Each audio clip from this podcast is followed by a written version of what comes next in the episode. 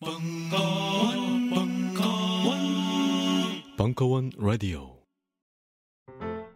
진보 대 보수, 노인 대 청년, 남자 대 여자, 세상에 차고 넘쳐나는 대결들 속 선수분들 안녕하십니까? 너무 싫잖아. 너무 짜증나지 않아요? 그냥 단판 승부하시죠. 철학 박사 강신주의 마지막 철학 강의, 철학 대 철학 더 필로소피. 철학 박사 강신주가 싸움 붙인 철학자들 그리고 그들의 담론들, 미래, 자본, 사랑, 과학, 그림, 욕망, 소리, 생명, 영화, 정치까지 The Philosophy Chapter 3에서 그 승자를 확인하세요. 2017년 2월 9일 개강. 자세한 내용과 수강 신청은 벙커원 홈페이지를 확인하세요. www.bunker1.net 격렬한 런던의 풍경들 쓰디쓴 리버풀의 눈물 견고한 맨체스터의 추억 우울한 베를린의 경기장 강철 같은 민헨의 힘. 우아한 바르샤의 품격. 떨리는 라이프지히의 예술가들. 뒤틀리는 파리의 리듬. 정윤수의 스포츠와 예술로 떠나는 유럽 도시 여행.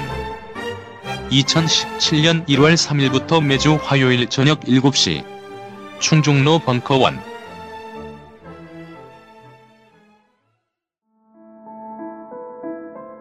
오찬호 대통령을 꿈꾸던 아이들은 어디로 갔을까?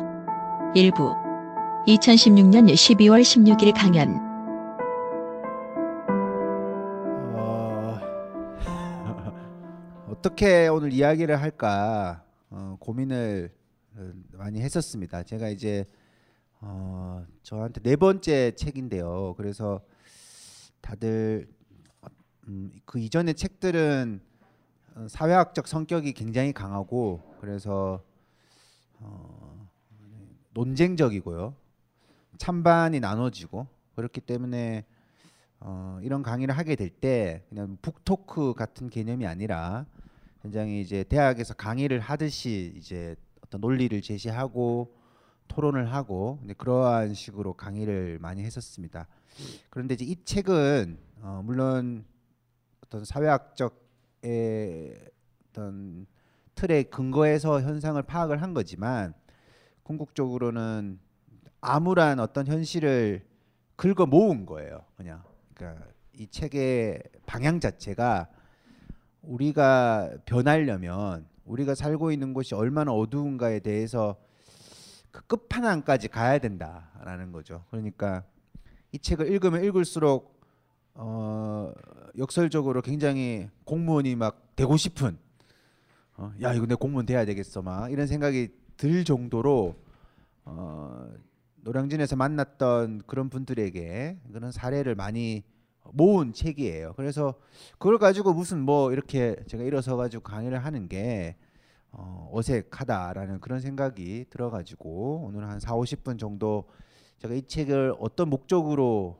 그리고 이 책에서 어떤 지점들이 있는지 이런 것들을 주로 말씀을 드리고 그다음에 어 저도 이 책 이 책을 낸 다음에는 첫 강의예요. 그러니까 이 책을 내고는 다 첫, 아직도 여전히 세 번째 나온 책들의 강연 의뢰만 들어오고 있습니다. 그래서 이제 그래서 어, 독자분들이 어떤 질문을 해 주실까 이런 것도 저한테는 좀 굉장히 궁금합니다. 원래 강의를 한 책을 내고 한 세네 번을 다니면 질문이 다 비슷해요. 비슷한 질문들이 다 오죠. 같은 사회에 사니까 우리는 어떤 책을 읽었을 때 어떤 주장을 들었을 때 던지는 질문은 굉장히 유사합니다. 근데 저 저는 오늘은 어, 그런 것도 전혀 없이 이제 한번 어떤 질의응답이 나올 수 있는지에 대해서도 어, 기대를 한번 해보도록 음, 하겠습니다. 어, 한국에서는 도대체 무엇을 꿈꿀 수 있을까라는 이제 어, 제목을 가지고 어, 진행을 해볼고자 보고자 합니다. 그러니까 이 책은 어떤 것도 꿈꿀 수 없다라는 이야기예요. 그래서 이제 그러니까 이게 굉장히 독자분들하고 저하고는 간격일 수 있죠. 그러니까 저는 어쨌든 대학에서 강의를 하고 있고 사회학 뭐 연구자라는 타이틀을 가지고 있고 그러니까 어, 왜 꿈꿀 수 없는지를 많이 모으는 게 저한테는 일종의 뭐 역량 같은 거죠. 그러니까 그 수집을 할수록 저는 그냥 기쁜 거죠. 그러니까 제 목표 자체가 우리 한국 사회 왜 헬조선인가라는 퍼즐을 맞추는 거니까. 근데 독자분들은 그게 재미가 있을 리는 없죠. 그러니까 그 상황에서 내가 어떻게 변해야 되느냐, 나는 무엇을 해야 되느냐 그런 질문을 굉장히 많이 던질 수밖에 없죠. 그래서 어떤 의미에서 저 질문에 대해서 여러분 제가 희망적인 대답을 또 못 드릴 수도 있지 않을까 이런 우려를 한번 가지고 있습니다. 그러나 이제 작가가 책을 쓰고 독자하고 어, 타협할 리는 없겠죠. 그러니까 이제 이 북토크의 의미가 저 작가는 도대체 어떤 말을 하려고 했는가를 더, 더 확연히 느끼는 게 더 중요한 것이지. 그러니까 어떤 우리가 굉장히 고의적으로 막 교집합을 찾으려고 하면 저, 저 책에 과연 무슨 말을 하려고 하는 것인가 이런 어떤 의아함이 들 겁니다.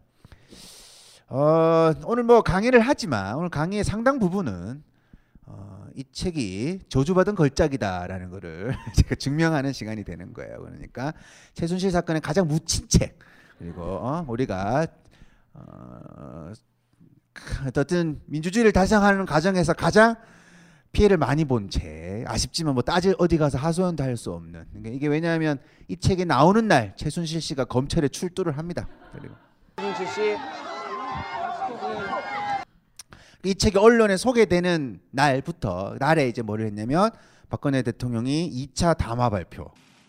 내가 이러려고 대통령을 했나? 그래서 촛불의 크기가 커질수록 강화문 교보문고 위에 사람이 많이 모일수록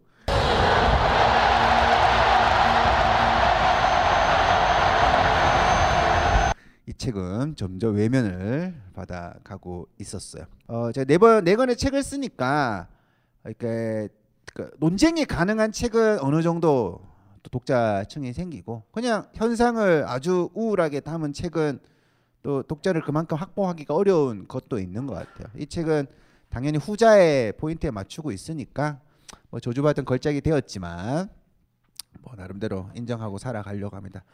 이 생각 전혀 안 했는데 이 생각 전혀 안 하고 다 잊어버렸는데 이제 저도 이제 이 오늘 오니까 책을 다시 읽었죠. 지하철을 타고 오면서 다시 읽으니까 어, 너무 책이 재밌는 거예요.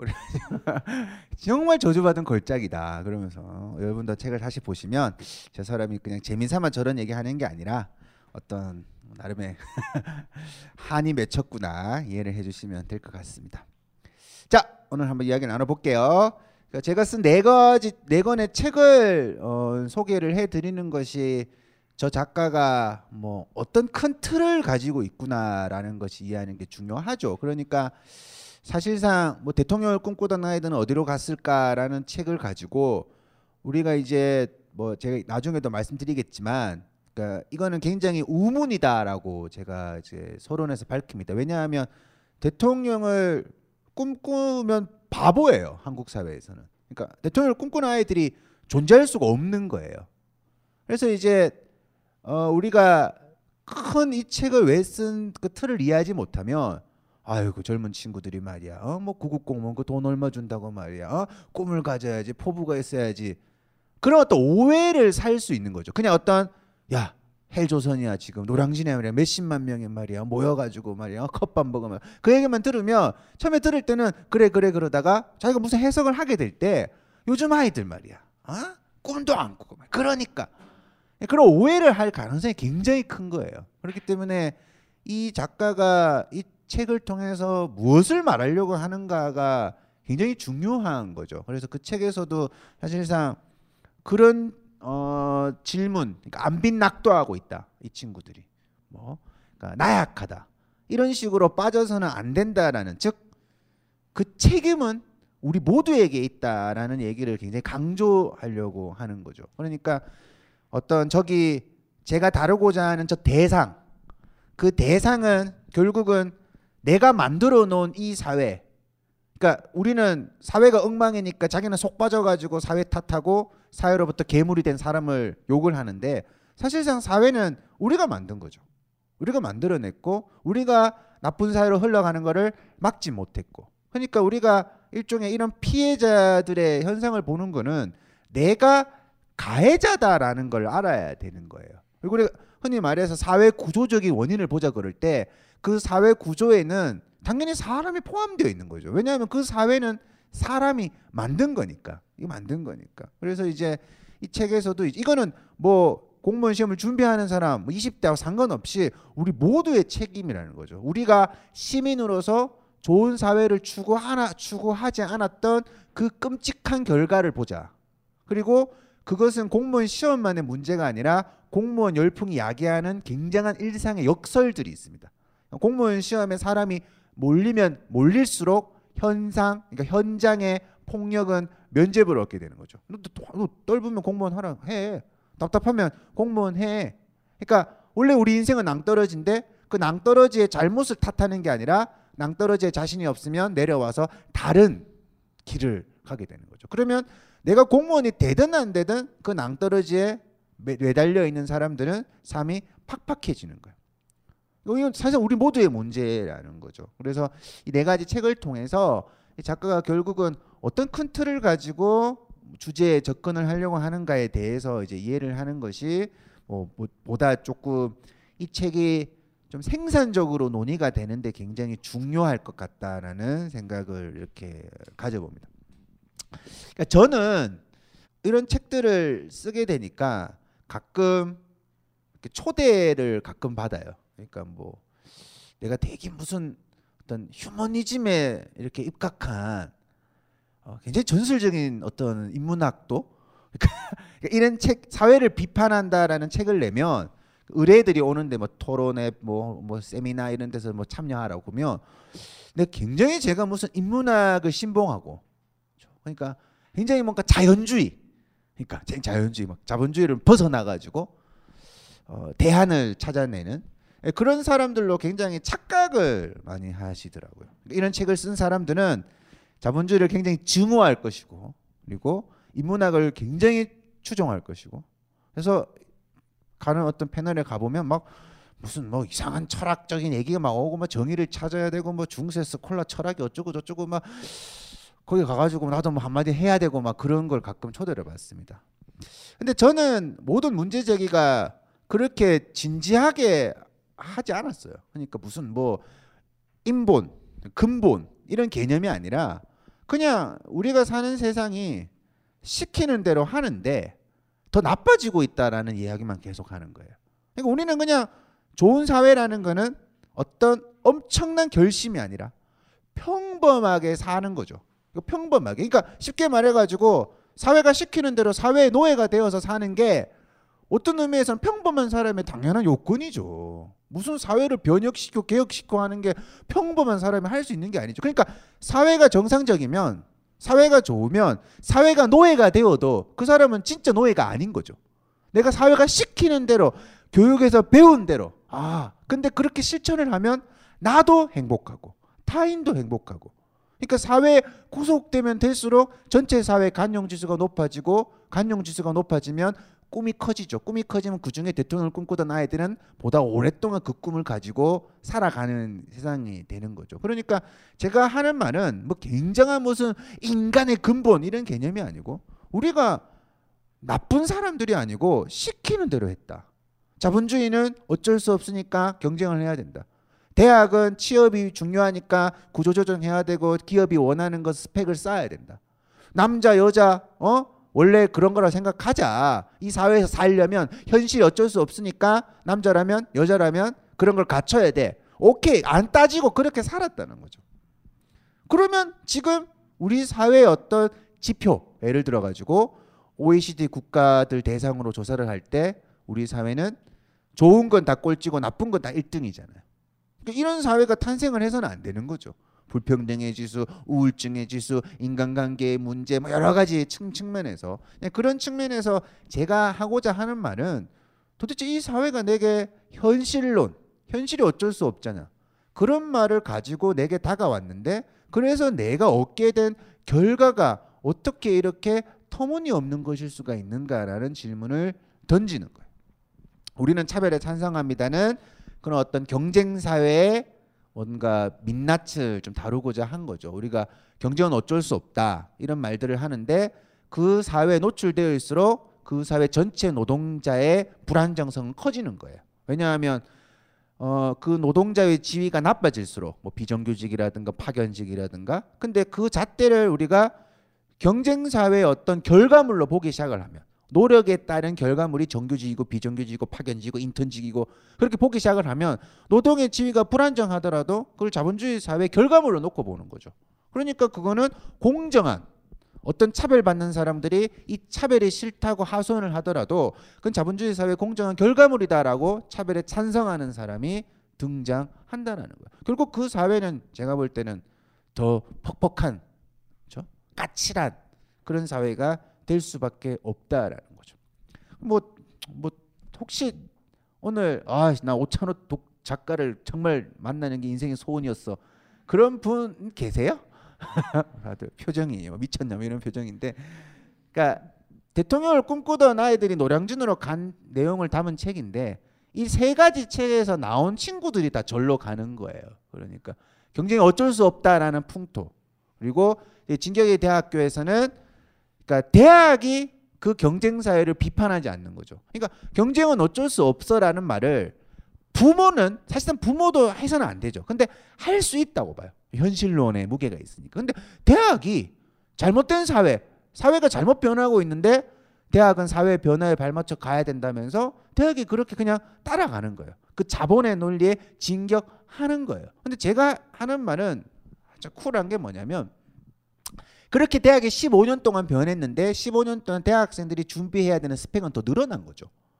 어, 뭔가 야 대학 취업하려면 영어 공부해야 돼. 뭐 자격증 필요해. 근데 대학이 지금까지는 무슨 인문학 하고 있고 뭐 사회학 강사가 와가지고 뭐 이상한 공안 소리 하고 있으니까 이제 변해야 된다. 취업률에 따라서 구조 조정하고 그 다음에 뭐 실무적인 강의를 하고 우리도 뭐 이미지 메이킹도 좀 배워보고 해보자. 그게 또 부당한 거 아니냐? 근데 많은 우리 변화의 핵심이 뭐냐면 그렇게 해야지 산다. 그러니까 이 변화가 부당한 것일 수도 있는데 그렇게 해야지만 우리가 산다. 그렇게 15년이 지났는데 취업은 3종 세트에서 9종 세트가 되었고 더 취업을 하는데 우리가 준비해야 될 것들은 더 많아지고 있고 이거는 우리의 솔루션이 틀렸다라는 이야기. 잘못된 것을 어떻게 따라하느냐. 그러니까 잘못된 것을 따르는 그런 바보 같은 삶을 어떻게 우리가 비판을 하지 않고 살아갈 수 있느냐라는 내용을 담은 책이 진격의 대학교. 아까 제가 말씀드렸지만 이 진격의 대학교를 내고 그런 모임에 자주 불려갔어요. 무슨 뭐 중세 스콜라 철학을 보관하자, 뭐 베를린 자유대학의 정신을 이어받아 가가지고 막 앉아 있으면 막 노 노장 교수, 노 노땅 교수지, 노장 교수가 노 똑같은 말이에요. 어쨌든 그 막 통폐합되고 있는 그 학과의 노교수들이 막 앉아가지고 막 자신들이 막 한타령 막 하고 있는데 와가지고 마치 인문학이 복원되면 이 사회가 그대로 다시 유토피아가 될 것처럼 일종의 착각을 이제 하는 건데 저하고는 조금 결을 달리하는 거예요. 그러니까 저는 사회가 변화해야 되죠. 그 변화에 맞춰 가지고 대학이 따라가야 되는데 잘못된 변화에 우리가 지금 포인트를 맞추고 있고 그 결과가 이미 드러난 거다. 그 결과가 어릴 때부터 사교육 받고 취업 잘 되는 학과를 가고 그렇게 함에도 불구하고 우리가 포기해야 될 것들은 점점 많아지니까 그 중에 하나의 어떤 결론지가 뭐냐면 공무원이 되고 싶은 그런 어떤 욕심으로 이어질 수밖에 없는 거죠. 절박한 선택이 될 수밖에 없다라는 거죠. 그 남자는 왜 이상해졌을까는 이제 그 우리가 가장 어릴 때부터 많이 듣는 이야기죠. 남자답게 살아야 된다, 여자답게 살아야 된다. 왜라고 하면 세상이 그래. 보통 그렇죠. 몰래 그런 거잖아. 어쩔 수 없잖아. 그리고 이제 왜 어쩔 수 없는가 그러면 결국 그것은 자본주의 논리죠. 여자가 남자한테 뭐 이쁨을 받아야지. 상품성에 관한 논리죠. 남자가 카리스마가 있어야지 리더. 이 말이 다 자본주의 사회에서 어떤 내가 지위 경쟁에 참여하고 성공하겠다라는 사실상 그 성별 분업화된 일종의 구조죠. 그래서 저는 제가 요즘 이 페미니즘 강연 많이 다닙니다. 그 남자 중에 이런 책을 쓴 사람이 별로 없어가지고 별 내용도 없는데 단지 남자가 썼다는 이유로 얼마 전에는 무슨 서울시에서 하는 그 무슨 행사도 가서 박원순 시장 옆에도 앉아가지고 같이 이렇게 패널러서 동등한 자격으로 그 박원순 시장도 15만 원 받았는지 모르겠는데 얼떨결에 가가지고 이제 앉아 있는 이제 그런 어떤 호사를 누렸어요.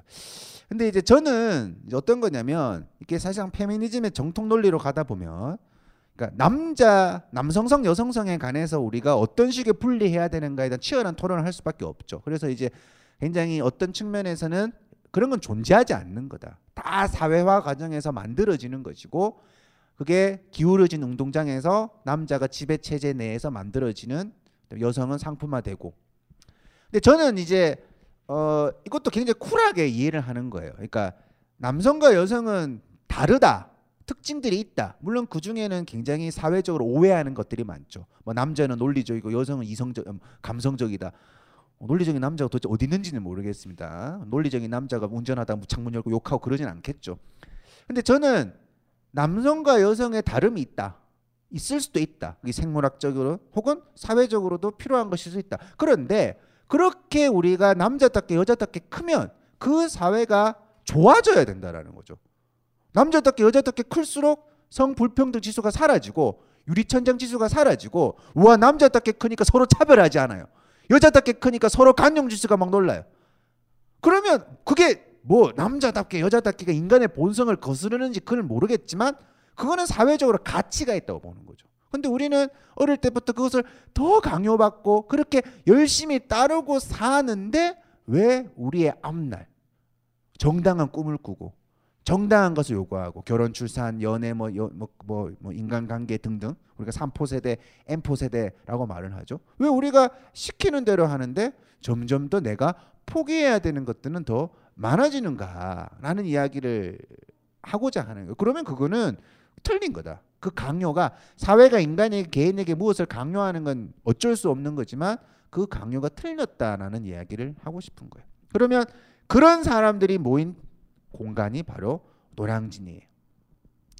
어, 우리는 차별에 찬성합니다에서 계속 말하고자 하는 것은 어, 이제 이거 뭐 읽어 보신 분 있으세요? 뭐 출판사에 우리가 어떤 오늘 또 기자 통화를 했는데 이거 안 읽어본 사람이 한국에 없잖아요. 그런 소리 하길래 깜짝 놀라가지고 내가 책임질 수 있냐, 감당할 수 있냐 이제 그런 말을 했는데 어, 이 책에서 말하고자 하는 게 뭐냐면 그래요. 그러니까 결과에 그러니까 어떤 경쟁에 따른 결과라고 많은 사람들이 생각을 해요. 노동의 지위. 그런데 그 지위가 과연 인간다운 삶을 보장하지 않을 때도 그 결과를 경쟁에 따른 결과라고 봐야 되느냐라는 거죠. 그러니까 경쟁이 제대로 안 되었기 때문에 그 결과에서 누구는 인간의 존엄성이 무너진 대우를 받는 거죠. 급여의 문제일 수도 있고 그 다음에 뭐 급여만 낮은 것도 그것도 억울하지만 참을 수는 있어요. 근데 우리는 급여가 낮으면 사람을 무시하는 거예요. 사람을 그 사람의 존재를 무시하는 거예요. 왜? 저 사람이 급여가 낮은 이유는 얘가 어릴 때부터 그럴 만한 인성을 보유한 인간이었다고 생각을 하기 때문에 막대하는 거죠. 그걸 다른 말로 갑질, 을질, 병질 요즘은 이제 무 나는 무예요 뭐 이런 정 정이라고 하기에도 너무 행복해요 막 나는 무라고 해주세요라고 하는 사람이 있는데 결국은 그 결과의 평등이 완전히 무너진 사회에서 이른바 그러니까 같은 급여를 받더라도 내가 무시당하기 싫은 어떤 직업을 선택을 하려고 하는 거죠. 예, 그런 사람들이 이제 노량진으로 모이게 되는 그런 모습을 그리고 있고 진경의 대학교에서는 이제 그 사례를 어떻게 표현을 했냐면 이른바 스펙이라는 거를 내가 관리하는 것에 대해서 의문을 던지지 않는 거예요. 대학이. 뭐 기업에서는 뭐 그렇게 공격 뭐 이렇게 할 수 있겠죠. 근데 대학이 자연스럽게 토익을 관리시키고 어학연수를 갔다 오라 그러고 일정적 코스대로 사람을 교육을 시켜요. 그러니까 그 안에서 평범하게 그냥 내가 집은 가난하지만 도서관에서 책을 열심히 읽으면서 공부를 열심히 하고 싶은 어떤 아이는 이 사회가 자꾸만 부모가 가난하다라는 것을 내게 강요시키는 거죠. 그러니까 내가 기업은 부모가 돈이 많아가지고 어학연수도 갔다 오고 막 공모전도 참여하고 그런 친구들을 뽑을 수 있다. 그것도 말이 안 되지만 뭐 우리나라 기업은 조직 폭력배라고 좀 청문회에서 막 그러대요 보니까. 그래서 뭐 이해를 할 수가 있는데 대학이 기업이 잘못 요구하는 거를 옳다고 하면 안 되는 거죠. 그래서 그 친구가 대학에 가서 나는 뭐 취업을 모르겠고 그냥 대학에서 책만 열심히 읽고 공부만 할래라고 했는데 자기가 너무 부자연스러운 거예요. 그 대학이란 공. 내가 뭔가 너무나 뒤처져 있는 듯한 느낌. 그 고민을 하다가 결국은 내가 기업은 못 가겠구나. 그러면 내가 구, 급 공무원이 돼야지라면서 그 기회의 불평등을 느끼고 노량진으로 오게 된 사람들에 관한 이야기를 다루고 있고 또 그 책의 뒷부분에서는 그 남자 그 여자가 만들어 놓은 어떤 한국 사회 웃지 못할 풍경에 관한 얘기를 다루고 있습니다. 그 남자는 사실상 남성 중심 문화라는 것은 조직에서 보면 과잉된 일, 그다음에 야근을 많이 하고 그다음에 그 야근에 대한 보상이 굉장히 뭔가 합리적이지 않은 그러니까 남자스러운 거죠. 뭐냐면 야근을 하는 것도 부당한 건데 야근에 대한 보상이 어떤 뭐 소주 한 잔, 뭐 성매매. 근데 그게 그 부당한 것에 참여하지 못하면 그 조직에서 라인을 잃게 되고 음담 패설에 끼지 못하는 같이 범죄를 저지르지 않았다는 이유가 자신이 승진하고 하는데도 미묘한 영향을 끼친다는 걸 느끼게 되고 그런 것에 대한 염증을 느낀 어떤 대기업 다니던 친구가 바로 이 노량진에 와가지고 국 공무원 시험을 공부를 하는 거예요. 어떤 자신의 암울한 미래하고 좀 덜 암울한 미래하고 바꾸기 시작을 하는 거죠. 그리고 이제 그 여자 제가 그 남자는 왜 이상해졌을까에서도 이제 그 여자에 관한 얘기를 많이 합니다. 논쟁이 많이 될 수가 있는데 저는 개인적으로 이제 어 여성 그러니까 여자들이 가지고 있는 과잉된 여성성 과잉된 여성성 있잖아. 뭐 아름다운 본능이잖아. 그리고 뭐 가방은 태초부터 있어야 되고 뭐 그런 말들. 그다음에 소비하고 다이어트하고 성형하고 그거 자체를 어, 굉장한 문제라고 보죠. 근데 그 문제의 원인이 그 남자가 만들어낸 세상에 적응할 수밖에 없는 생존적인 전략. 이 그 여자를 만들어냈다. 그러면 이제 그 여자들이 직장에서 살아가는 방식은 굉장한 약자인 거죠. 그러니까 선택되기 위해서. 그러니까 직장에 꽃이 되어야 하고. 그렇죠? 그렇지 않으면 경력이 단절되어야 하고. 그런 사람들의 이야기들을 이 책으로 모았어요. 그러면 이 책이 이제 제가 지금까지 쭉 하고자 하는 결국 우리 사회가 우리에게 시키는 것이 얼마나 틀렸는가에 관한 메시지를 전하는 그렇죠? 그런 어떤 내용을 담은 거고 또 나중에 말씀드리겠지만 이 공무원 열풍 그러니까 이게 또 한편으로는 사회가 시키는 것이 되었어요. 세상이 어쩔 수 없으니까 너 공무원 빨리 시작해야 된다. 그렇죠? 그 말들이 마치 하나의 처방처럼 우리 사회에 몇 년 전부터 부유하기 한 10여 년 전부터 부유하기 시작을 합니다. 세상이 이러니까 공무원 시험을 준비해야 된다. 그러면 그것을 따르는 사람들은 과연 또 행복할 수 있을까라는 질문을 또 역설적으로 한번 던져보는 거죠. 공무원 열풍의 어떤 역설 이런 것들에 대해서 오늘 말씀을 드리도록 할게요. 자, 그럼 결국은 이제 제가 하고자 하는 말은 저 큰 제 강의를 혹시 들어보신 분은 뭐 아시겠지만 항상 이 문장을 가지고 시작을 하는 거죠. 그러니까 사회가 잘못되었기 때문에 그런 차별에 찬성하는 개인이 등장을 하고 오직 스펙만 관리하는 개인들이 등장을 하고 남자는 원래 그런 거예요. 여자는 원래 그래요. 회사 생활 원래 그렇게 하는 거지. 그런 사람들이 탄생을 하고 그리고 그래서 꿈은 공무원이라고 생각하는 그 병든 개인들은 그렇게 완성되는 거죠. 그런데 그 원인은 당연히 사회가 병이 들어있기 때문이다. 우리 사회 어떤 여러 가지 문제점이 있기 때문에. 그러면 결국 이 문제는 저 병든 개인의 모습을 보고 야 요즘 아이들이 차별에 찬성하잖아. 나, 어? 이 새끼들 뭐 어? 어? 공무원이나 준비하려고 약해 빠져가지고 그 얘기를 하는 게 아니고 병든 사회에 관한 얘기여야 되는 거죠. 왜 우리는 사회를 이렇게 병들게 내버려 두고 있었을까라는 질문을 오늘 이제 끝에 그러니까 많은 사람들이 사회학적 이런 강의를 들으면 결론이 조금 공허하죠. 그러니까 우리가 자기 개발이라든가 이런 강의는 막 솔루션 원, 뭐 일찍 일어나자, 뭐뭐 이 뭐 뭐, 어? 내려놓기를 하자, 뭐 이런 거 있잖아요. 웃자, 뭐 예를 들어 가지고. 근데 사회학에서는 그거는 다른 조건이 먼저 완화가 되면 저절로 이루어지는 것으로 어, 보는 거죠. 그러니까 그게 원인이 되어 가지고 행복한 사회가 오는 게 아니라 어떤 보다 구조적인 것이 해결이 되면 그건 저절로 이루어지는 현상이고 그러면 우리가 원하는 뭔가 좋은 세상은 더 탄력을 얻으면서 만들어질 수 있다라고 보는 거죠. 그러면 결국 이 최종적으로 드릴 수 있는 말씀은 우리가 좋은 사회를 만들기 위해 가지고 어떻게 행동을 해야 되느냐? 어떤 고정관념을 깨야 하느냐? 그런 질문이 되겠죠. 그렇죠? 그런 측면에서도 한번 이야기를 해볼 수 있을 것 같아요. 자, 한번 이 책에 관한 조주받은 걸작에 관해서 이야기를 한번 해드리도록 하겠습니다. 그 제가 그 어, 아까 전에도 말씀을 드렸지만 이 책을 쓴 이유에 대해서 이제 에필로그 부분에 이렇게 썼어요. 이 책은 노량진에서 고생하는 누군가에 대한 안쓰러움이 아니라 좋은 사회를 만들기 위해서 노력해야 하는 시민으로서의 직무를 유기한 스스로를 발견하길 바라는 마음에서 집필되었다라는 사회는 개인들이 만들어낸 것이다. 문제가 있다면 개인들의 변화만이 해법이다. 나도 남들처럼 인간답게 살아야 할 권리가 있고 남들도 나처럼 자신의 존엄성이 지켜져야 한다.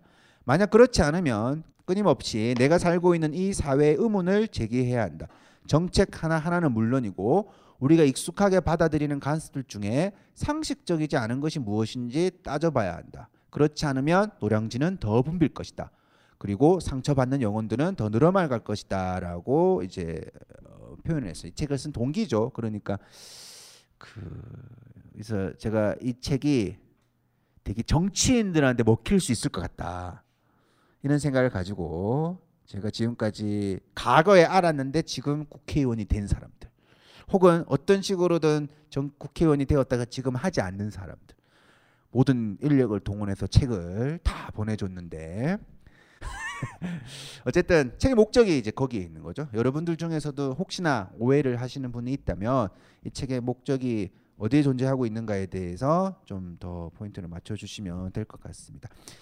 어, 제가 이제 노량진에 그러니까 이 책은 오늘은 뭐 좀 편안하게 말씀을 드리는데, 그러니까 어, 출판사에서 그러니까 의뢰가 오고 책이 나오는 때까지 2년 2개월이 걸렸어요. 제가 게을러 가지고 그래서 그러니까 이 공무원 시험을 주제로 글을 쓰겠다라는 발상은 제가 하지를 않았고 출판사에서 한번 이제 이런 것을 한번 퍼즐을 맞춰 보기를 희망을 하고 그게 이제 구체화되어 가는 과정이 이제 2년 가까이 된 거죠. 글을 쓰고 하는 과정. 물론 이제 계약은 훨씬 빨리 내기로 했지만 그래서 이제 노량진에 뭐 자주 갔었어요. 노량진에도 자주 가고 어 그다음에 이제 어 이게 공무원 시험을 준비하는 사람을 만나는 건 너무 쉬워졌어요. 그러니까 그 아이디어가 생기니까 뭐 도서관에 가서 고개만 쓱 돌려도 이제 다 뭐 계급 남녀 노선을 막론하고 진짜 막 다 앉아 있죠. 그래서 또 학생들 중에 또 굉장히 많고 그런데 이제 제가 이제 무슨 공부를 하면서 인터뷰를 하고 주로 그런 식으로 글을 쓰는데 마음을 여는 게 제일 늦은 거죠.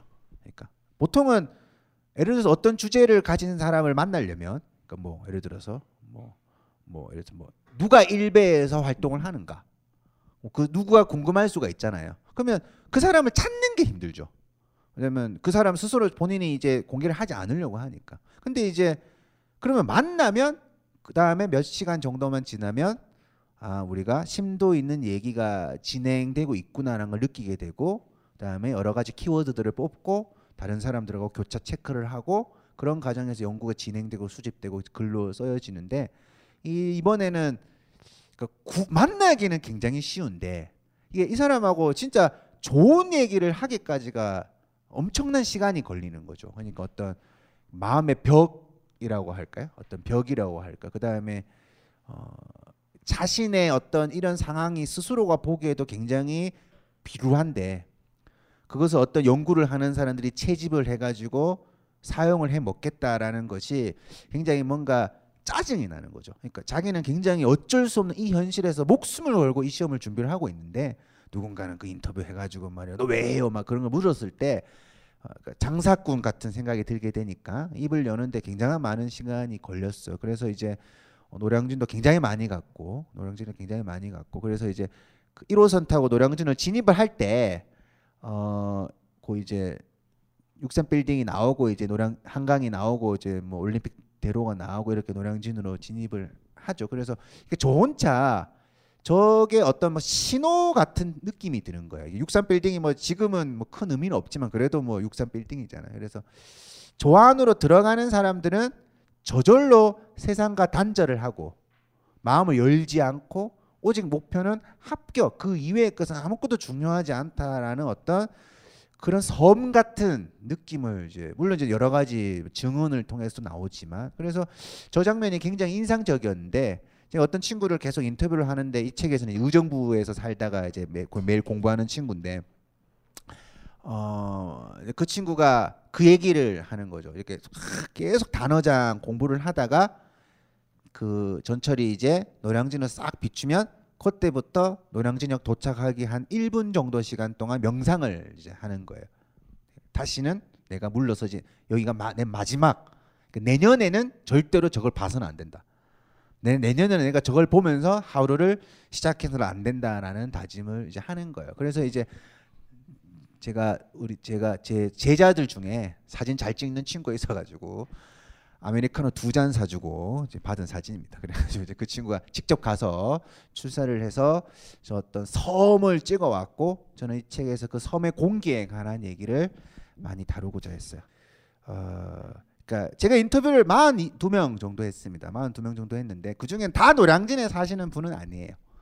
그러니까 다 노량진에 사시는 분은 아니고 노량진을 한번 거쳐 가신 분을 따지면 뭐, 뭐 거의 42명이 다 거쳐 갔지만 어, 저는 이제 부, 공교롭게도 이번에 부산에 부산의 공무원 시장도 많이 연구를 했고 했는데 어떤 분은 종로에서 시험에 합격한 친구가 있어요. 그냥 결심을 딱 하고 4개월 만에 합격을 했는데 어 이제 그 친구한테 그 왜 노량진을 안 갔냐? 처음에는 한번 가보죠. 이렇게 가보니까 그냥 공기가 뭔지 모르겠는데 공기가 있, 그 뭔가 어둡고 싼한 공기가 있다는 거예요. 가보지 않은 사람은 또 당사자가 아니면 못 느끼는. 근데 이제 어떤 사람은 그 공기를 동력으로 생각하는 사람도 있고. 그러니까 이제 그 내가 잘못되면 저렇게 끝장날 수가 있다라는 것으로 동력으로 사는 사람도 있고 어떤 사람은 그게 공부에 별로 나도 저렇게 될 수 있을 것이다라는 생각 때문에 하지 않는 사람들도 굉장히 많이 중요하죠. 그래서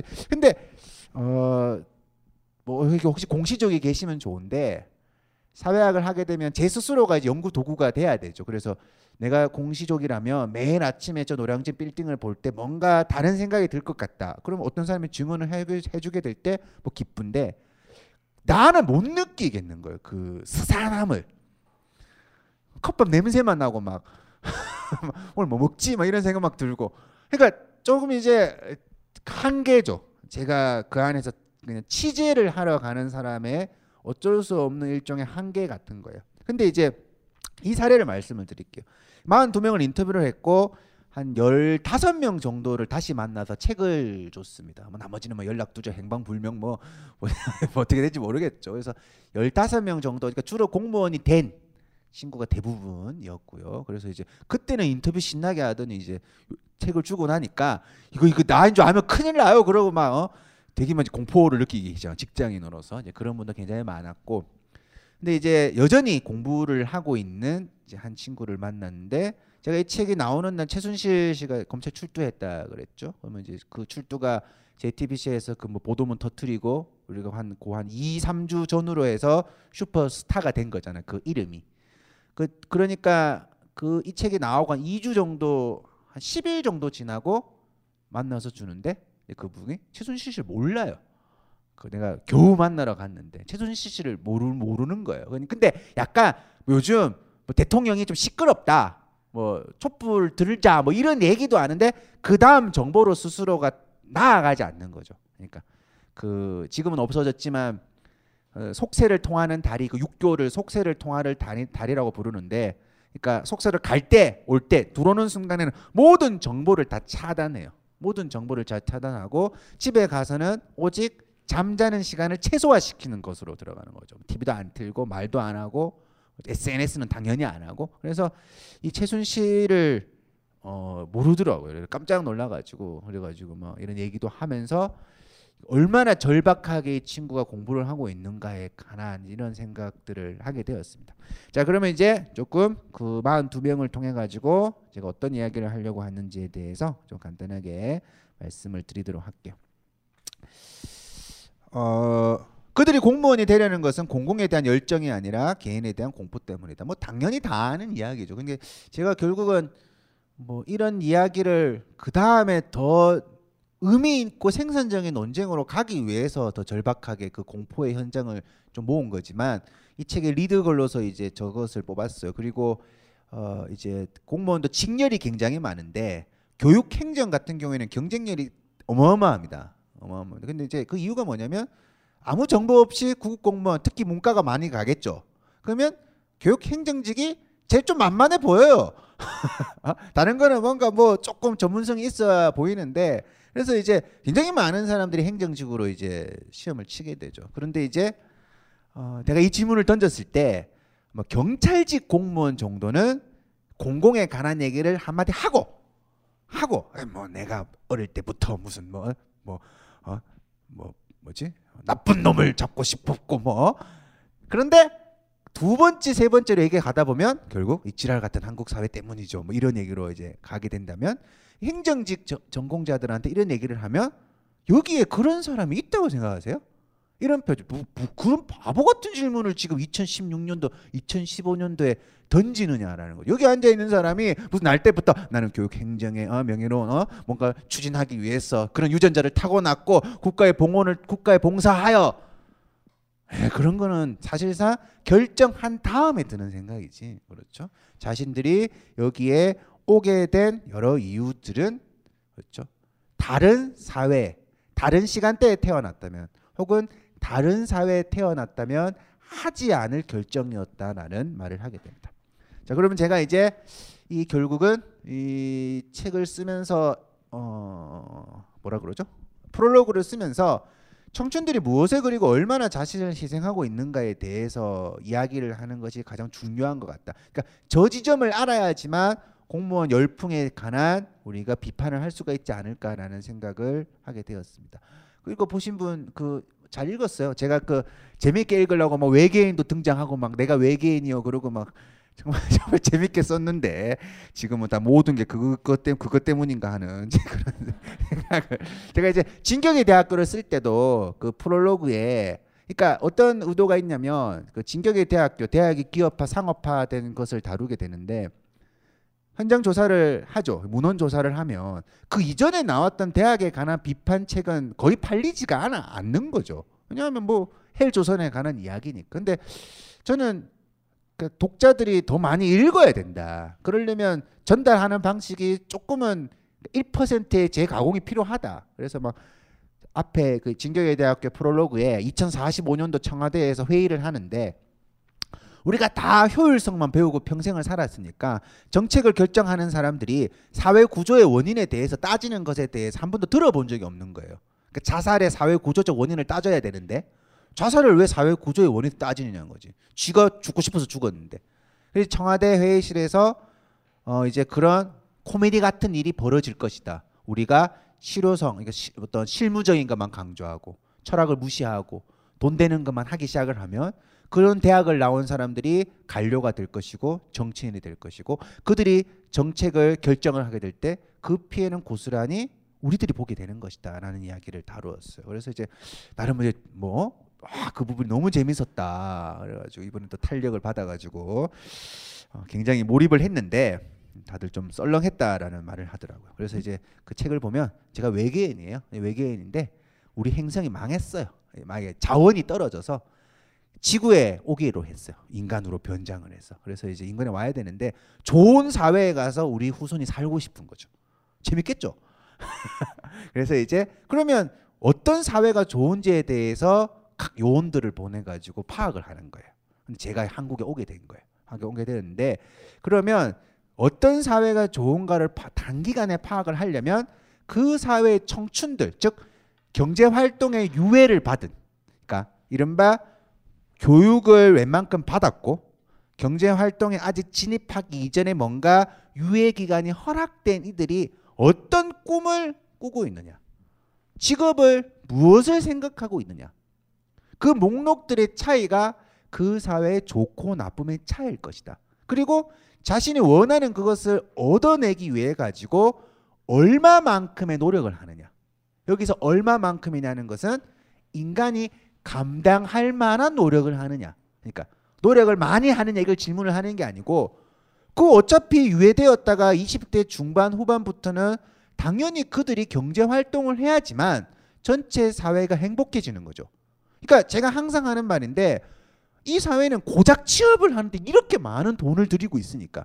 그러니까 사회 전체적인 의미에서는 취업은 고작 취업이 되어야 되는 거죠. 많은 사람들이 대학을 나와가지고 취업에 안정적으로 이뤄야 들어가야지만 본인들이 뭔가 어떤 어 공적인 기관 혹은 뭐 뭐라 그러죠 공적인 가치에 대해 가지고 혐오하지 않고 그 사회가 결국 행복해지는 거란 어, 말이에요. 근데 우리는 너무 많은 거를 투자를 하니까 그 이후에 어떤 벌어지는 평등에 대해서 다 역차별로 느껴지는 거예요.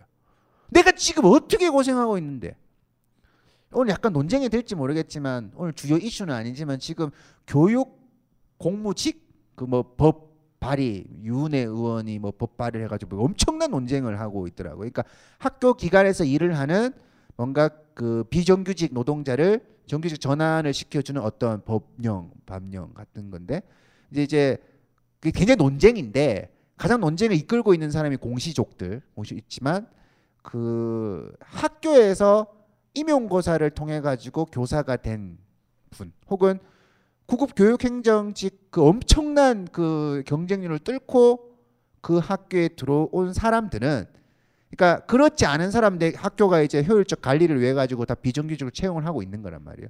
근데 그 사람들이 굉장히 시위도 많이 하고 하면서 그게 되게 정책화가 되는데 부당한 거죠. 어떻게 네가 나와 같은 교육 공무원이 되느냐라는 거예요. 그러니까 쉽게 말해가지고. 그러니까 그거에 대해 가지고 제가 뭐 무엇이 옳은지 그른지를 따지는 게 아니고 큰 사회를 놓고 보면 맞죠? 내가 힘들게 공부를 해가지고 됐어요. 근데 저 사람은 어 갑자기 제도가 바뀌어가지고 땡 잡은 거야. 그러면 아이고 땡 잡아서 좋겠다.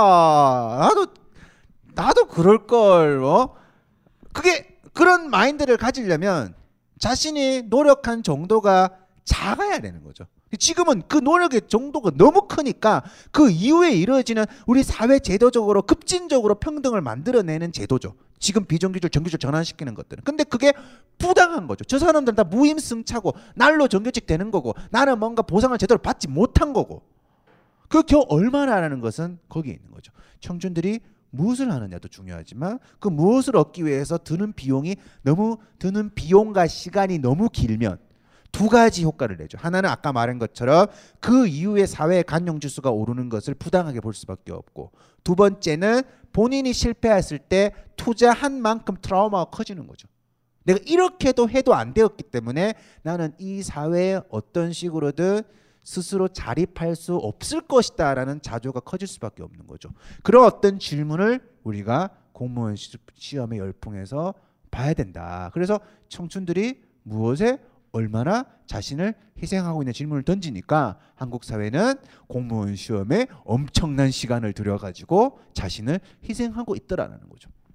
무엇이라는 것은 다양성에 관한 이야기죠. 그러니까 직업이 다양할, 다양하다라는 것은 사회 안전망이 잘 갖춰져 있기 때문에 직업의 지위는 나눠져 있죠. 그러나 말 그대로 사회 안전망 때문에 귀한 직업은 존재할지 모르겠지만 천한 직업은 없는 거죠. 그러니까 어떤 직업은 돈을 너무 많이 버는 직업은 어떤 사회나 존재를 하는데 사회 안전망이 잘 갖춰져 있으면 모든 직업이 일확천금을 다 버는 건 아니지만 어떤 직업을 선택을 하더라도 가난하지는 않은 최소한 자신의 존엄성을 유지할 수 있는 급여 그렇죠? 그게 보장되지 않을수록 꿈은 작아지는 거죠. 꿈은 점점 대기업, 대기업 정규직 혹은 뭐 공공기관 혹은 공무원 이런 식으로 작아져. 그러니까 그 무엇이 많다라는 것은 그 사회가 다양성을 인정한다는 것이고 다양성을 인정하기 위해 가지고 여러 가지 사회 안전망을 마련해서 약자를 도우려고 하는 것이고 그리고 다양성이 많으면 필연적으로 의견이 많아지기 때문에 의견이 많아지기 때문에 간용 지수가 높아지는 거예요.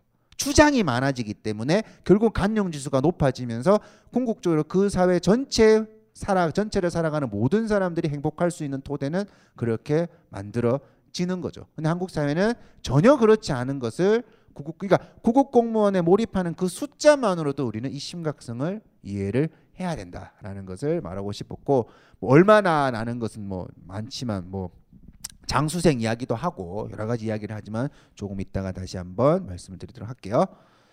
이 질문의 어떤 중요성에 대해서 이해를 하시는 게 우리가 사회 현상을 이해하는데 굉장히 중요하죠. 그러니까 그 후자는 어 그러니까 전자는 사실상 이 전자를 이해해야지만 젊은이들이 안빈 낙도를 추구한다는 말을 함부로 할 수 없는 거죠. 그러니까 이 상황에서 공무원 시험 이외의 것을 추구할 수가 없는 상황이니까 본인들이 합리 선택을 하게 된 거잖아요. 그런 질문을 하기 위한 것이고 후자는 우리가 좀 깨야 되는 거죠. 우리가 흔히 말해가지고 청춘으로부터 경제 활동을 하려는 이러는 그 시간의 문제, 노력의 문제 이런 것에 대해서 기존의 패러다임을 좀 깨야 된다라는 거예요. 그러니까 열정, 성실 이런 걸로 세상을 판단하는 건 굉장히 미개한 사회에서 하는 거죠. 정상적인 사회는 좀 열정적이지 않더라도 뭐좀 조금 게으르더라도 그 사람이 평범하게 자신의 존엄성 유지될 수 있는 사회가 되어야 되는데 우리는 구급 공무원이 결국 평범하려고 하는 거잖아요. 그 구급 시험에 엄청난 많은 인원이 부귀 영화를 누리겠다. 내가 한번 어 1급까지 가보겠다. 뭐 3급까지 가보겠다. 그런 게 아니 그냥 평범하게. 제가 인터, 인터뷰에서 가장 많이 들었던 말은 그냥 다른 건 모르겠고 나는 부양할 수 있을 것 같아서요. 그러니까 그 질문이 뭐 결혼 출산 이것도 아니고 근데 왜 구급 공무원을 하니까 그러니까 나는 내 밥은 내가 사 먹어야 되는데 그러려면 이것밖에 없더라. 그 목표치가 그러면 내가 내 밥을 사 먹기 위해 가지고 투자하는 그 에너지의 크기가 과연 정당한 사회인가? 그렇지 않은 사람들 거기에서 탈락한 사람들이 가지는 트라우마는 과연 얼마만큼 클 것인가? 혹은 그런 식으로 통과한 사람들이 가지는 사회에 대한 염증. 무엇 사회가 공정해? 내가 이렇게 뼈 빠지게 일해서 여기까지 왔는데 난 내 거 다 챙겨 먹고 살 거야. 그게 바로 부패, 매너리즘으로 이어져 가는 그런 길이라고 할 수가 있겠죠. 자, 구급공무원 지원자 수 뭐 이렇게 한번 쭉 그려봤어요. 객관적으로 많이 늘었고 뭐 얼마 전에 보니까 80년도 신문을 읽었는데 80년 구급 공무원 응시자 중에 합격자인지 응시자 중에 대학 졸업생은 1.4% 1.4%. 그 이제 그 급증을 하게 되는 이제 그런 현상이죠.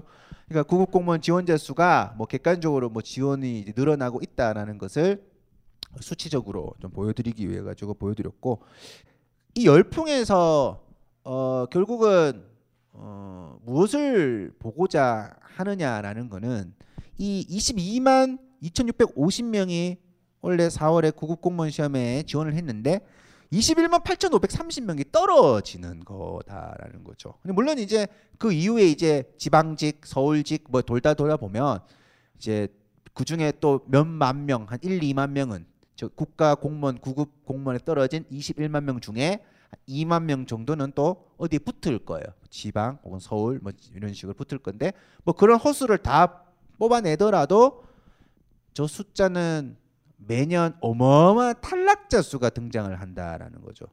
그렇죠? 근데 이 동기가 뭐냐면 무엇이 없는 사람들이에요.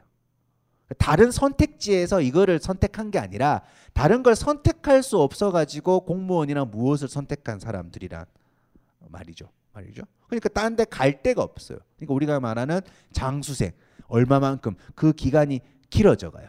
그리고 이 21만 명이라는 숫자에서 우리가 또 어떤 질문을 던져야 되냐면 제가 뭐 인터뷰 과정에서도 많이 들었던 이야기인데 허송 세월 그러니까 공무원 시험은 합격하지 않으면 어떤 곳에서 사용할 수 없는. 근데 5급 공무원은 사용할 수가 있어요. 7급 공무원 강사하면 돼요.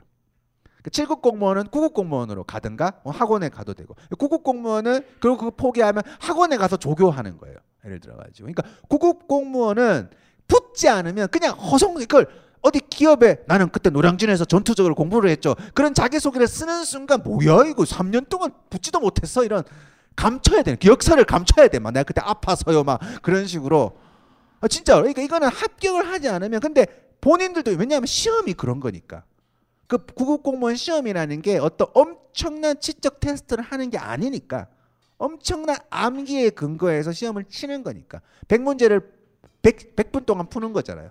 100문제를 100분 동안 푸는 거예요. 국공무원 시험이. 그러니까 이걸 어디 가가지고 합격을 하면 공직자가 되는 거지만 합격을 하지 않으면 그냥 허송 세월인 거예요. 그건 허송 세월이라는 거죠. 근데 허송 세월을 보낸 사람이 다른 무엇을 선택할 수가 없는 거죠. 다른 무엇을 선택할 수가 없는 거죠. 그러니까 이 친구는 다시 공무원 시험을 준비를 하게 되고 장수생이 되는데 그 트라우마 때문에 내가 이 시험에 합격할 수 있을까라는 그 트라우마 때문에 공무원 시험은 9급은 2년 6개월에서 3년을 넘어가게 되면 그때부터는 합격률이 뚝뚝 떨어지는. 그러니까 한 3년 정도는 보고 공부를 해야 붙는데 3년 6개월이 가면 점점 그때 합격률이 뚝뚝 떨어지는. 그렇죠? 그래서 정말 아무것도 할 수 없는 그런 어떤 현실이 있는 거예요. 그럼 결국은 7, 8년 공무원직을 하다가 자기는 부양을 해야 되니까 일자리를 얻게 되는데 굉장히 일자리 질이 낮은 곳으로 가게 되죠. 그러면 거기에서 온갖 을지 병질 삽질을 삽질을 갑질 을지 병질을 당하게 되고 그는 국, 자기가 궁극적으로는 공적인 것에 대한 이제 불신. 나는 이 사회로부터 어떤 도움을 받은 것도 없다. 그러니까 우리가 굉장히 단순하게 심플하게 살기 시작하라. 하향 평준화되어서 그냥 돈 벌고 돈 쓰고 돈 벌고 돈 쓰고 과시해 가지고 자기 드러내고 그렇죠? 그런 어떤 악순환이 이루어질 수밖에 없다라는 것을 우리가 한번 유추해 봐야 되겠죠.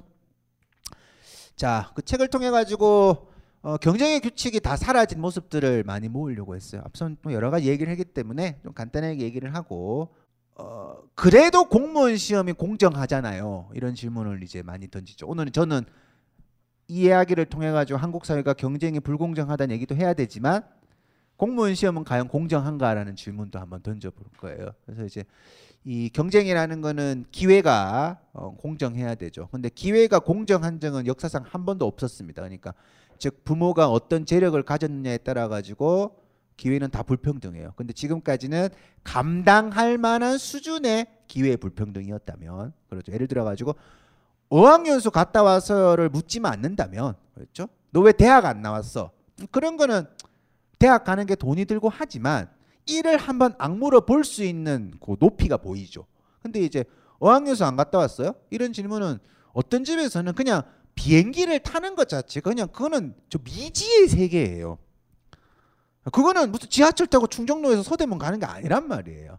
근데 그거를 그냥 자연스럽게 묻게 되니까 원래 흑수저겠죠. 근데 묻지 않으면 그냥 흑수저가 문 머리야 내가 혼자 행복하게 살 수 있는데 자꾸 묻기를 시작을 하니까 내가 흑수저라는 생각을 가지게 되고 그러면 도전에 관한 꿈이 작아지게 되고 그런 것들이 이제 공무원 시험은 일단 외우면 되니까 공정하다라고 우리가 느끼게 되는 거죠.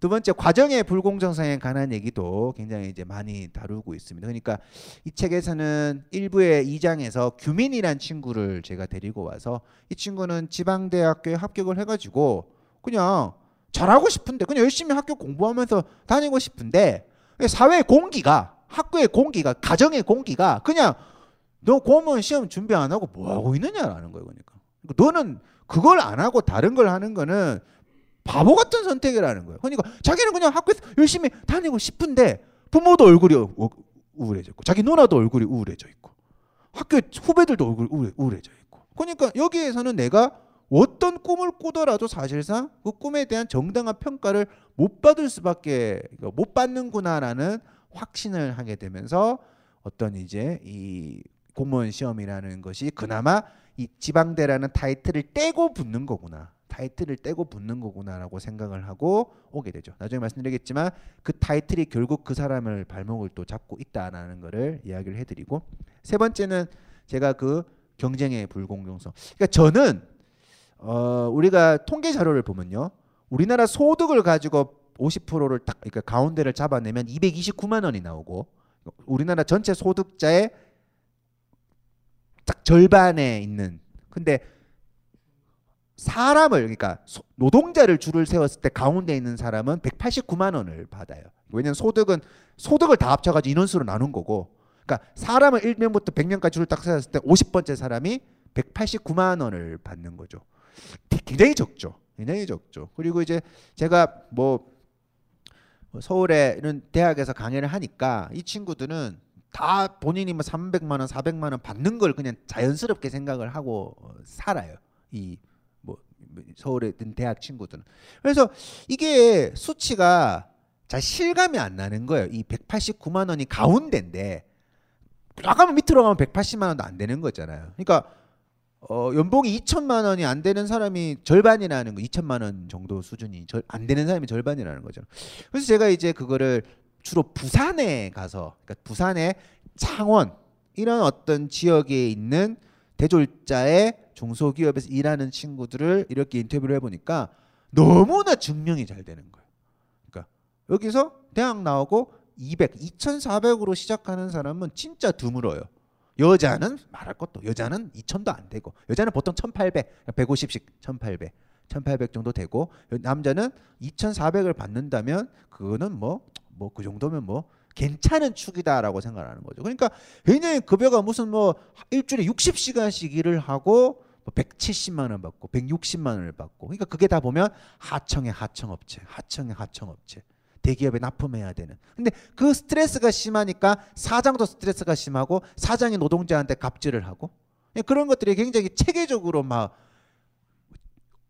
구조화되어 있다고 표현을 할까요? 그런 어떤 결과의 평등이 무너져 가지고 많은 이들이 이제 서울로 오게 되는 그런 풍경들을 많이 그리고 있습니다.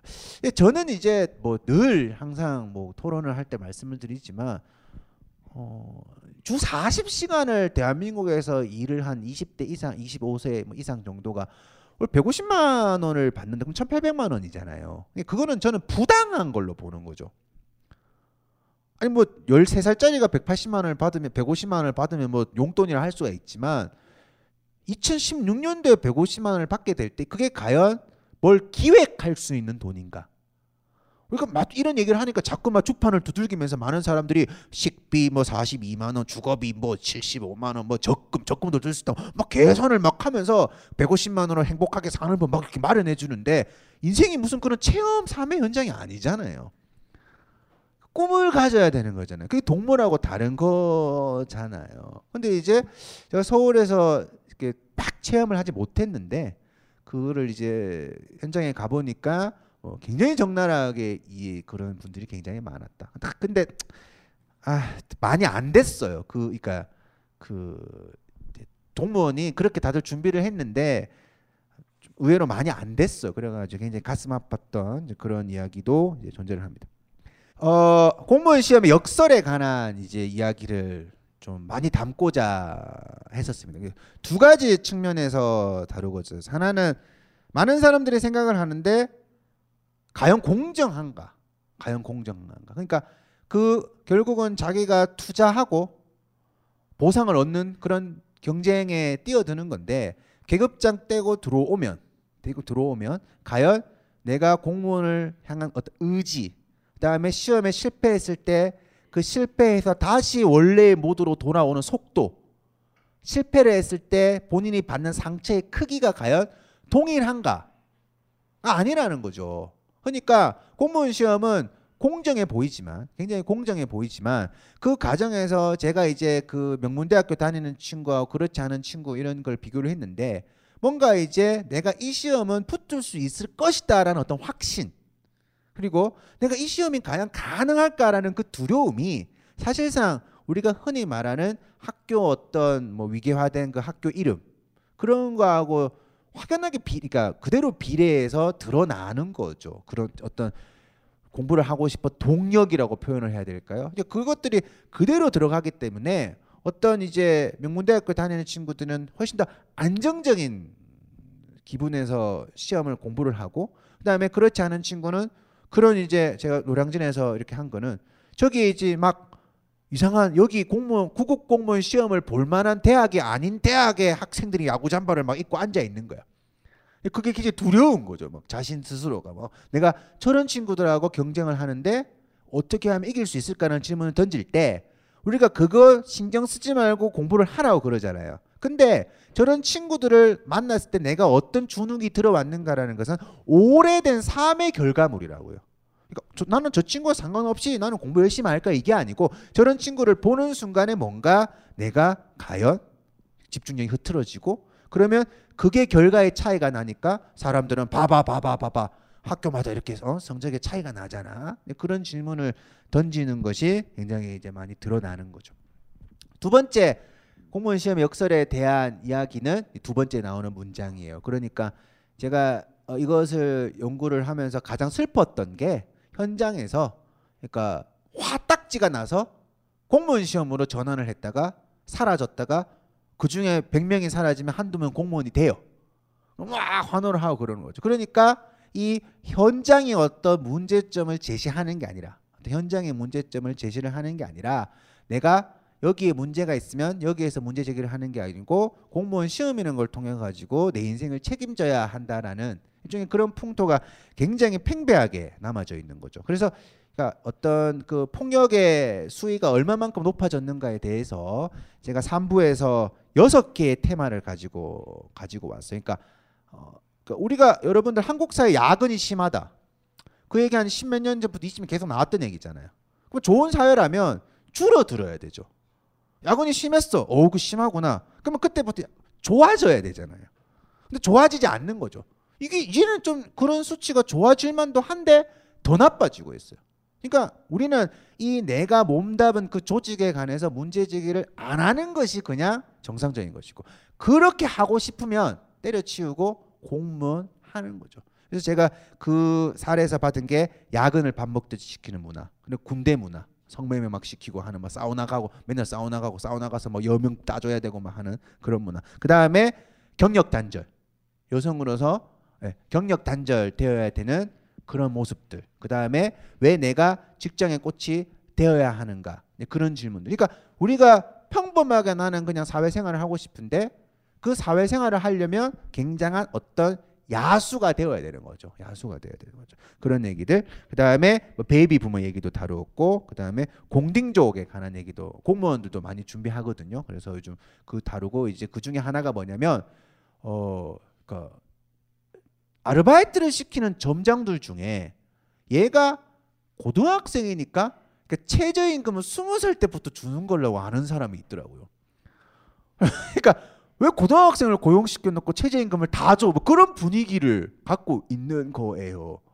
그 최저임금이라는 거는 무슨 뭐 조직 폭력배가 아르바이트를 해도 줘야 되는 거잖아요. 그러니까 이거는 그냥 규정되어 있는 거죠. 규정되어 있는 건데 내가 고등학생이라는 이유만으로 뭔가 근데 한다는 말이 너 사회가 이런 줄 몰랐냐.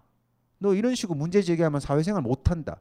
그런 친구들이 이제 교복을 입으면서 공무원 시험에 준비를 하고 있는 그런 모습들을 보여줍니다. 그리고 이제 맨 마지막에 장애인들이 공무원 시험 준비하고 있는 모습을 좀 많이 다루었습니다. 그래서 저는 결국 이 헬조선의 퍼즐이 장애인이 처한 현실에서 그대로 드러난다라고 생각을 하고 있습니다. 그래서 장애인은 사실상 공무원 시험 외에는 정규직이라는 건 거의 존재하지 않는 그러니까 거의 존 뭐 그거 말고는 사실상 일자리가 없는 것으로 보아도 무방합니다. 물론 일자리는 있겠지만 그 일자리는 본인이 지금까지 공부하고 무관한 예를 들어 가지고 제가 책을 썼는데 서울의 명문대학교를 나온 어떤 친구가 취업이 잘 안 되니까 장애인 복지공단 이런 데 찾아가면서 취업을 이렇게 요구를 하는데 항상 의뢰받는 거는 바구니 공장, 뭐 비누 만드는 공장 혹은 회사에 들어가면 뭐 원래 받는 급여보다 훨씬 낮은 급여를 주면서 그것에 대해서 전혀 개의치 않는 거예요. 이 정도면 많이 받는 거지라고 생각을 하는 거죠. 그래서 그 친구 어떤 말을 하냐면 장애인은 꿈 안 꾸냐고. 장애인은 해가 지나갈수록 내 연봉이 오르기를 바라지 않느냐고. 장애인은 승진에 욕심 없냐고. 왜 그거를 그냥 기본적으로 쟤는 저 정도만 받으면 돼? 라고 생각하는 그 풍토. 그리고 실제로 기업에서 국가가 3%를 보통 고용하라고 그러는데 거의 뭐안 지킵니다. 안 지키고 감사 시전에 되면 6개월 인턴직으로 뽑아가지고 대충 앉혀놓는데 이 증언들이 굉장히 많이 나오는데 실제로 기업에서 장애인을 뽑을 때 가보면 자기는 장애인인데 가서 보면 아무도 장애인이 없, 없는 것 같은 거예요. 그러니까 흔히 말하는 지체, 몸이 좀 불편하거나 하는 사람들은 응시도 어렵고, 그러니까, 그러니까 그 내부기가 뭐 내장에 기형이 있다든가, 혹은 뭐 손가락에 기형이 있다든가, 겉으로 보면 아무것도 몰라. 그런 사람들을 또 뽑는 거예요. 그러니까. 그러니까 이제 뭐 되게 우스운 거죠. 그래서 뭐 질문이 뭐냐면 여기 우리 엘리베이터 없는데 휠체어 타고 올라올 수 있어? 그 말도 안 되는 질문이죠. 엘리베이터가 없는데 휠체어로 어떻게 계단 올라가? 오지 말라는 거죠. 근데 뽑아는 주는데 엘리베이터는 없다. 뭐 이런 거 있잖아요. 그러니까 그런 현실에서 이 친구들이 이제 공무원 시험에 준비하고 있는 그 퍼즐을 보여주는데 사실상 그 책임이 우리 모두에게 있는 거죠. 그냥 왜냐하면 많은 사람들이 장애인이 무슨 생산 현장에서 그런 독보적인 일을 할 거야. 그러니까 안 할 거다. 뭐 장애인한테 뭘 장애인은 그냥 뭐 이렇게 보호받는 존재 정도로 이해를 하는 거죠. 나하고 동등한 생산력을 가져야 되는 존재로 이해하지 않고 그냥 우리가 저 사람은 생산력이 부족하니까 보호해줘야 되는 존재 정도로 이해를 하는 거예요. 그러니까 그 사람들이 살아가는 현실은 헬조선이 되는 것이고 그 사람들이 또 장애인 시험에 굉장히 많은 장애인 공무원 전형에 굉장히 많은 인원들이 이제 몰리고 있고 공교롭게도 제가 인터뷰한 친구들은 나중에 다 합격을 했었어요. 근데 그런 어떤 현실을 그 바구니 공장 얘기를 하면서 이야기를 해 주더라고요. 그리고 이제 한 친구가 이런 얘기도 했죠. 그러니까 어 그 지체 장애가 언어가 약간 부, 언어가 이제 정확하게 들리지 않는데 바구니 공장 추천을 받고 화가 났고 어떻게 어떻게 해가지고 시민단체에 들어갔는데 전화 응대를 잘 못했다고 또 쫓겨납니다. 전화 응대를 일반적인 기준에서 할 수가 없는 거죠. 근데 그 일반적인 기준에서 나는 너희를 나는 너를 차별하는 게 아니고 너는 객관적으로 전화 응대에 실패했기 때문에 페널티를 받았고 그러니까 이거 어이가 없는 거죠. 그래서 이제 한 3년 정도 공부를 해서 고급 공무원에 합격했던 그런 이야기들을 제가 다루었어요. 그래서 이 책을 쫙 읽으면 너무 우울하다. 이건 평생 느껴보지 못했던 감정이다. 그 감정을 느끼고 느끼고 싶으신 분은 책을 사서 읽어야 됩니다. 여러분이 알고 있던 먹먹함, 그 먹먹함하고 다르다. 그 우울함하고 다르다. 막 누굴 때리, 막 때리고 싶고 막 또 긍정적으로는 나도 공무원 되고 싶고 막. 야 헬조선이다. 나 공무원 돼야지 막 야 오늘 들어보니까 경쟁이 공정하지 않대 막. 3년만 투자하면 될 것 같아. 그런 어떤 긍정의 엔돌핀도 도는 책이기도 하고. 그러나 한편으로는 너무 너무 이제 우울한 책이죠. 그렇게 쓰려고 했고요. 저는 우울한 거를 우울하다고 말하는 게 가장 긍정의 자세라고 저는 개인적으로 생각을 합니다. 그렇기 때문에 결국은 이 책을 쓰면서 어떻게 하면 아이들이 대통령을 꿈꿔갈 수 있을까라는 질문을 던지면서 뭐 우주가 아니라 사회 사회가 도와줘야 한다. 이제 그런 뭐 제목을 대통령님을 패러디해서 이제 따서 이 책이 대박 날 것이다 그렇게 믿었는데 재미있는 에피소드가 하나 있어요. 원래 책이 홍보가 될 때는 이게 막 책 이렇게 그 이렇게 어떤 책을 읽은 사람이 그러니까 책에 관한 애정이 있으면 그 책을 자기가 많이 활동하는 커뮤니티에 소개를 보통 해줘요. 저희가 뭐 DC라든가 뭐 뭐 뭐 사이트 같은 여러 개가 있겠죠. 뭐 커뮤니티가 그러면 이런 책이 나왔어요. 뭐 읽어 보세요. 그러면 보통 뭐 책 제목하고 내용을 보고 논쟁도 하고 논쟁이 되면 책이 훨씬 잘 팔리고 싸워야지 책이 잘 팔리고 적군 아군 개념이 되어 가지고 막 잘 팔리고 그래도 이제 책이 나오면 그 책의 주제를 가지고 보통 토론들을 하죠. 이렇게 아 맞아요. 뭐 우리나라가 엉망이죠. 그런 얘기를 하는데 이 책이 나오고 몇 명의 독자들이 이렇게 그 이 책을 링크를 걸어주고 하니까 대통령을 꿈꾸던 아이들은 어디로 갔을까라는 책이 나왔네요. 이런 책이네요 하니까 댓글이 공무원에 가는 얘기는 하나도 없고 하나도 없고 뭐 구타러 갔겠죠 뭐 그러고 막 어? 요즘 누가 대통령을 꿈꿔요 막 그러고 막 어? 어? 야 트럼프도 대통령 된 마당에 뭔 꿈을 꾸란 말이에요 막 어? 어? 뭐 샤머니즘의 부활 뭐 이런 적어놓고 야 그래가지고 이거 완전 전혀 다르게 참 이런 세상에 왔구나 이런 생각을 하게 되었습니다. 그래서 이제 우주가 아니라 사회가 도와줘야 된다 한다는 말을 하면서 제가 이제 두 가지 정도의 에피소드를 설명을 하면서 우리가 다가가야 된다라고 생각을 했습니다. 어, 첫 번째는 뭐냐면 사회의 변화를 우리가 할 수 있도록 스스로에게 자격을 요구해야 된다라는 거죠. 제가 그 사례를 각 나라에 있는 뭐 중산층 기준, 중산층이 뭐라고 생각하십니까라고 물었을 때 한국인들은 뭐 30평 아파트, 자동차, 뭐 올라블라 올라블라 막 돈만 얘기를 하는데 다른 나라에서는 뭐 공적 분노에 의원이 참여할 줄 알아야 된다. 약자를 도울 줄 알아야 된다. 비평지를 정기적으로 구독을 해야 된다. 그러니까 우리가 흔히 말해가지고 경제적으로 어떤 중간, 그러니까 허리 정도 중산층이랑 굉장히 범위가 넓어요. 이해하셨죠? 그러니까 우리는 중산층 그러면 나는 중산층 아니라 생각하지만 통계적으로는 굉장히 많은 사람들이 중산층이에요. 그러니까 엄청나게 가난하지 않는 이상은 엄청난 빈곤에 있지 않는 이상은 그 사람의 철학 중에 하나는 약자가 그 다음날 약자가 안 될 수 있는 그러니까 불평등을 당하는 사람이 그 다음날 한 명이라도 더 평등해질 수 있는 영역에 올 수 있도록 내가 어떤 식으로든 노력을 하는 사람이 그냥 사람의 자격 요건으로 보는 거죠. 공적 분노가 있으면 저 뭐 강성 노조 아니야? 뭐 시민의 발목을 잡는 거 아니야? 고액 연봉제 아니야? 그런 질문 던지지 말고 저 사람들이 왜 저런 식으로 분노하는가?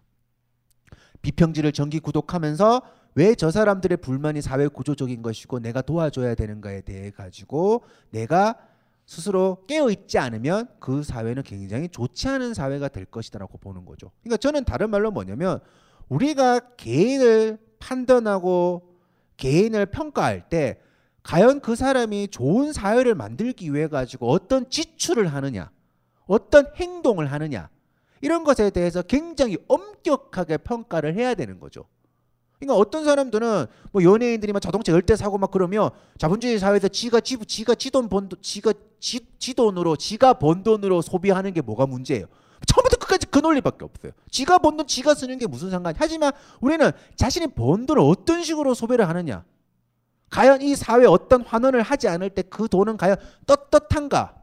근데 아니죠. 예를 들어 가지고 제가 얼마 전에도 취업 준비생 만나고 인터뷰를 하는데 6차 촛불 시해를 한 번도 빠지지 않고 왔는데 어 내가 보면 어 그랬어? 야 나너 뭐, 페이스북에서 그 말이 없길래 너 몰랐어. 그러니까 내가 미쳤어요. 그 페이스북에 올리게요.